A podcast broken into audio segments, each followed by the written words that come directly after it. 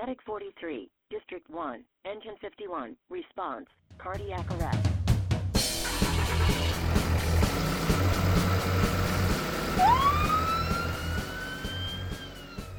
Hello, everybody. Welcome again to another edition of the MCHD Paramedic Podcast. Dr. Casey Patrick here. And today we're going to actually roll out our Back to the Basics series. So this one's going to be targeted to our first responder listeners out there. And we're going to highlight an, ini- a recent initiative here at MCHD targeting anaphylaxis. And joining me today to talk about anaphylaxis and some of our recent developments here in the company are Ashton Herring and Kevin Crocker. Hello. Hey, Dr. Patrick. Um, so we're excited to be here to talk about anaphylaxis, um, more on a basic level, kind of uh, how MCHD made an initiative last year to roll out epinephrine to our fire departments. Actually, had a, an article posted last week on EMS One. There'll be a link in the show notes on anaphylaxis kits and easy epinephrine deployment to uh, the first on scene. So we're excited about that and going to kind of kind of go through the highlights of that article here today. So, Dr. Patrick, if you'll start out just talking about some of the basic information about anaphylaxis as far as signs and symptoms and treatment. So, you guys have listened, probably listened to enough of this to know that I think it's always important to start with vocabulary to make sure that we're all speaking the same language. And when we talk about anaphylaxis, there's a lot of terminology and words uh, that can be thrown around. And, you know, first off, let's start with anaphylaxis in general. And anaphylaxis is going to typically involve three major signs and symptoms. First of all, skin rash, oral mucosal swelling, and uh, blood pressure drop. Um, there are other additional uh, secondary or uh, you know less common things that can occur. Oftentimes, GI upset, uh, wheezing, bronchoconstriction, and again, when we see these things in combination with an inciting event, uh, that's when we're concerned for anaphylaxis. Now, when we talk about anaphylactic shock, that's when anaphylaxis occurs with hypotension. Uh, urticaria or hives is the rash uh, that occurs with an allergic reaction, but also will occur when that allergic reaction progresses to anaphylaxis. Uh, angioedema is a term that we use for oral uh, tongue swelling that can occur again with anaphylaxis. And how does this? What what causes anaphylaxis? And typically, this is going to be some immune trigger that causes uh, white blood cell release of histamine and other inflammatory cytokines. And these cause all the symptoms that we just talked about. So they're going to cause again airway constriction in severe cases, blood pressure drop because you get massive uh, vasodilation and vascular leak, and then the rash and the swelling for the most part is histamine related, um, released from the white blood cells. So, why did we undertake this initiative uh, at MCHD? Well, anaphylaxis is is deadly, and the number one cause of death in anaphylactic patients is failure to get epinephrine. And so, what we our goal was to move the epinephrine as close as possible as we can or as we could to these patients. And what we know from the literature is that when we take anaphylaxis runs in as a whole, when we look at okay, how many of these were true anaphylaxis and how many got epinephrine, study after study shows that the numbers are pretty consistently right around 50%. So in other words, we only give epinephrine to about half the patients who have true anaphylaxis. If you want to look at the exact guidelines for diagnosing anaphylaxis, we'll include those in the show notes. I don't want to bore you with those today, but again, we're going to talk about the main heavy hitter, um, you know, the obvious ones that we see. But again, we're only giving epi to about we being EMS providers, only giving epi to about half the patients that need it. And really, the more concerning part of some of those studies is that about 80 to 90% of patients are getting Benadryl. Not that Benadryl is not important, but Benadryl in acute anaphylaxis is not going to be uh, not going to be life saving. So let's go back through some of those signs and symptoms again, just to make sure that we're clear. And the big ones going to be rash, facial oral swelling, wheezing, blood pressure drop, and again, let's not forget the GI symptoms because those are going to be there too. So what are our treatment options? Well, we just talked about epinephrine and Benadryl, but really the big gun is going to be epinephrine. And how do we dose that? How do we how do we use that in anaphylaxis? Well, there's two doses, pretty easy to easy to remember. Our adult dose, and this is the same dose that's in the EpiPen that folks are prescribed to use at home, is uh, 0.3 cc's, which is equivalent to 0.3 milligrams of 1 to 1,000 epi, and that's given IM. And then the pediatric dose is 0.15 cc's, and that's 0.15 milligrams, again, of 1 to 1,000 epi IM. Some of you guys may have questions out there. What about IV epi? What about sub Q epi? Um, sub Q is just doesn't doesn't act quickly enough, and we'll talk a little bit about the speed that's necessary towards the end of the podcast. And IV epinephrine is for shock; it is not for anaphylaxis. Um, not that IV epinephrine may not be needed in severe anaphylactic shock, but it needs to be dosed very appro- very carefully and in specific appropriate patients. We don't include an IV epi dosage for anaphylaxis in our protocols here at MCHD. Now, we do have IV epi and IV norepinephrine available to use for shock, but that's going to be uh, once our advanced paramedics arrive. So here at MCHD, for our, our basics uh, in the fire department that are giving epi, um, which patient should they really be giving epi to? So is it the patient who has hives alone, or should they have hypotension or respiratory distress? Like, when do you pull the trigger and actually give the patient the epi? That's a great question, Kevin, because it can get pretty confusing as far as the exact diagnostic criteria for anaphylaxis because it can depend on many factors. We want to really simplify it for our first responders. And if you take a look at the inside cover of our EPI toolkit, it's got a picture guide for dosing and it's got a quick diagnostic guide as well. And so we want to take the four major, most obvious exam findings for anaphylaxis and let those be our guide. And those four are going to be hypotension, rash, respiratory distress, wheezing specifically, and angioedema. Angioedema is swelling of the lips, the tongue, uh, the oropharynx. So, angioedema, rash, hypotension, and wheezing. Take those four. If you have two of the four, along with a suspected trigger, then we're going to treat those folks for anaphylaxis. So, it could be hypotension and rash, it could be wheezing and angioedema. You know, and it, the the problem with this is is going to arise when we have patients that we're not sure about an inciting trigger or an inciting event. So if you think about, you know, the patient calls and they just took their new antibiotic and their tongue is swollen and you get there and they've got a swollen tongue and wheezing, that one's pretty obvious. That's that's one that no one's going to struggle with. But if you find um, a 50 year old gentleman you get called by a neighbor because he's down in his yard and the lawnmower's in the yard, it's half mowed, and he's got a rash and a blood pressure of 80, well, it's highly likely he probably got stung or bitten by something.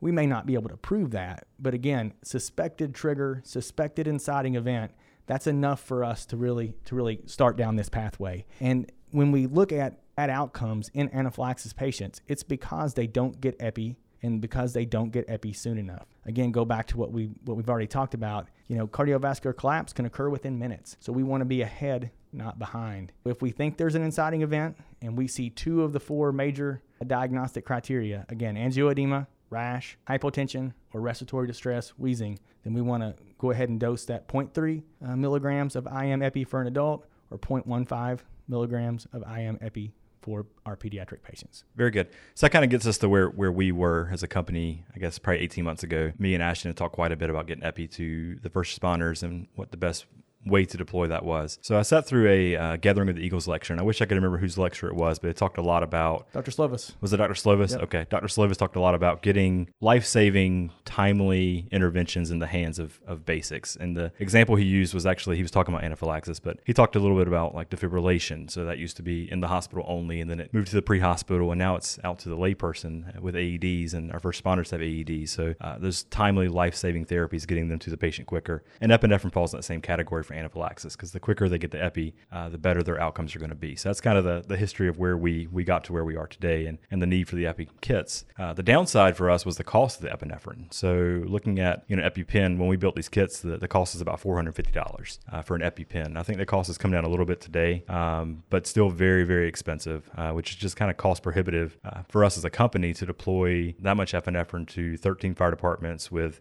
uh, how many fire apparatus do we have, Ashton? Well, our widget number is about 200. So, yeah, so that's a, a, very expensive endeavor for us to to go down. So uh, I read an article probably 12 months ago, maybe 18 months ago, got the idea from New York State. So New York State had made their own epinephrine kits. So I kind of looked at how they built their kits and how they um, deployed them and how cost effective were. And me and Ashton kind of discussed what, what MCHD could do. So we decided to, to build our own epinephrine kits as well. So our epi kits have, it's a small clear plastic tackle box. I mean, pretty pretty cheap. You can buy at any hardware store or you know hunting and fishing store. Um, uh, inside the kits, there's uh, two ampules of epinephrine, one to 1,000, a couple 1cc syringes, some alcohol wipes, uh, and some adhesive bandages. In addition to that, uh, we also created a, just a quick MCHD guideline for anaphylaxis uh, that's just taped on the inside of the lid of those kits, which gives you some of the stuff Dr. Patrick talked about. So the triggers for anaphylaxis, the signs and symptoms, and uh, the patients that you want to treat, and then also doses for the adult and pediatric patients. So it's a quick reference. So when you're in the heat of the moment, you can you know quickly reference that card and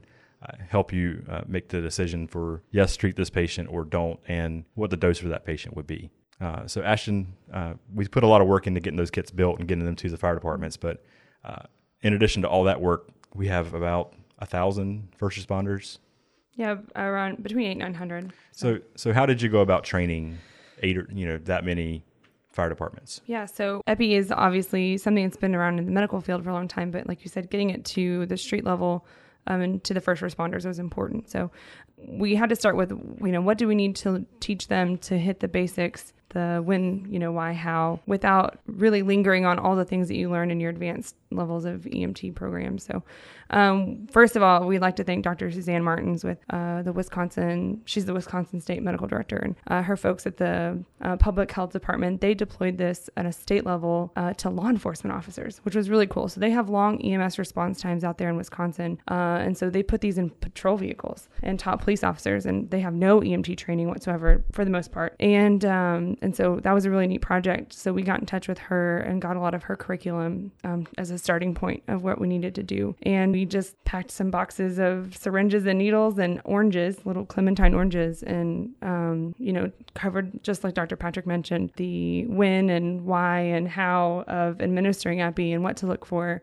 And it's been really successful. It was, it was pretty quick training. We did two hours of medical CE, and they got to practice injecting epinephrine into oranges. And most, the biggest thing is dosing, right? It's very small doses of epi, and making sure that they um, were comfortable with using that needle and syringe. It was pretty well received, and everybody had a good grasp of it when you left. I think so. I think um, I think they crave um, getting to do new things. That I mean, think of it from a first responder aspect, and it's hard for us as paramedics that have an ambulance full of stuff to put ourselves in their shoes. But you get on a scene and somebody is anaphylactic, they know what that is. They know um, they know about auto injectors, but they don't have anything, and so it has to be the biggest frustration to sit there and wait and wait and wait for a paramedic for what seems like probably forever but it might just be a few minutes. And um, and then you know we give them a tool that they can use, and they've just been awesome at it. I think the, the important part to remember too, Ashton, is that, and again, for the first responders out there, that pre rollout for this, you roll up on the scene and you know what they've got. It's not usually a diagnostic conundrum. It's usually pretty obvious. You got somebody who's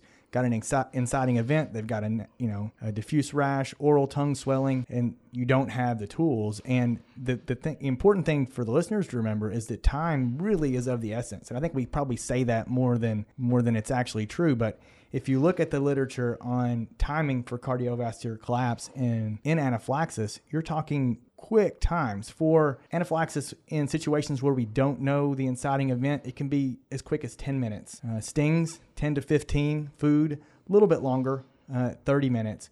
But if you think about scene times and 911 calls, five, 10 minutes, that's nothing. That's, that's a finger snap.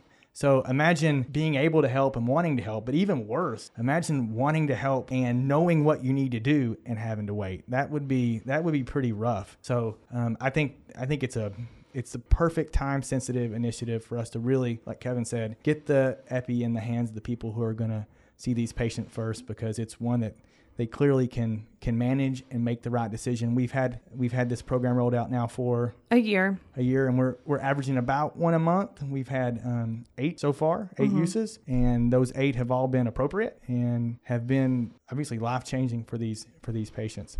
I think what's um, we have the phenomenon, and I'm sure a lot of people can relate, of our, our ambulances. The first ambulance that leaves in these outlying areas. I mean, that call, you know, you have an ambulance and a fire truck, but it's that second call where the ambulance is coming from even further away, uh, where we see these, where these are being used, where they're waiting an extended abnormal amount of time for an ambulance in these outlying part of our counties. And so they, you know, was- they would have been there for several minutes, five or more minutes waiting for an ambulance. And now they're able to, to administer epi. So make a big turnaround in a patient. Just for everybody listening out there who's not familiar with Montgomery County, we are the county due north of Harris County uh, here in southeast Texas, and we're 1,100 plus square miles, so about the size of Rhode Island. We're lucky we have robust service here with with fairly quick access to our patients. But still, when you're covering 1,100 square miles, there's going to be times where when you're talking cardiovascular collapse in 10 to 15 minutes, can be right in our wheelhouse for times when first responders have the epi, they can administer it and potentially potentially save lives. Mm-hmm. I think if you're listening out there and you're in other more austere environments, it probably makes this more applicable.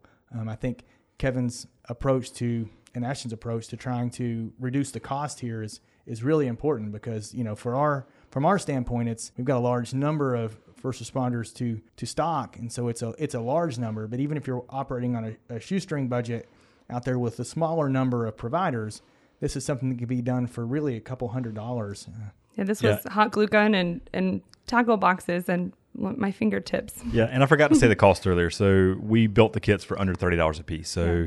When you compare that versus the the auto injectors at four fifty, it's a significant savings. And you actually get yeah, you got you got two vials in there, so you really have mm-hmm. two uses. So you're talking fifteen bucks per use as opposed to a four hundred and fifty dollar yeah, EpiPen. Very cost effective solution. So well, that I think that brings us to a good spot to wrap it up, guys. Thank y'all for joining me today. Again, we're going to link uh, some diagnostic criteria for anaphylaxis in our show notes. Uh, we'll link some some general epi information for you guys out there, anaphylaxis information for you guys who want to check it out. And we'll also link our EMS one article again that was just released uh, last week. Congrats, Kevin Ashton. Yeah, and if anybody listening outside of uh, MCHD wants more information, please feel free to reach out to us at our email address, which is uh, podcast at mchd-tx.org. And we'd be happy to share, you know, the work we did and the kits we built. So we're happy to share with any listeners out there. Excellent. Be sure to join us again for the next episode. Talk to everyone soon. Thanks.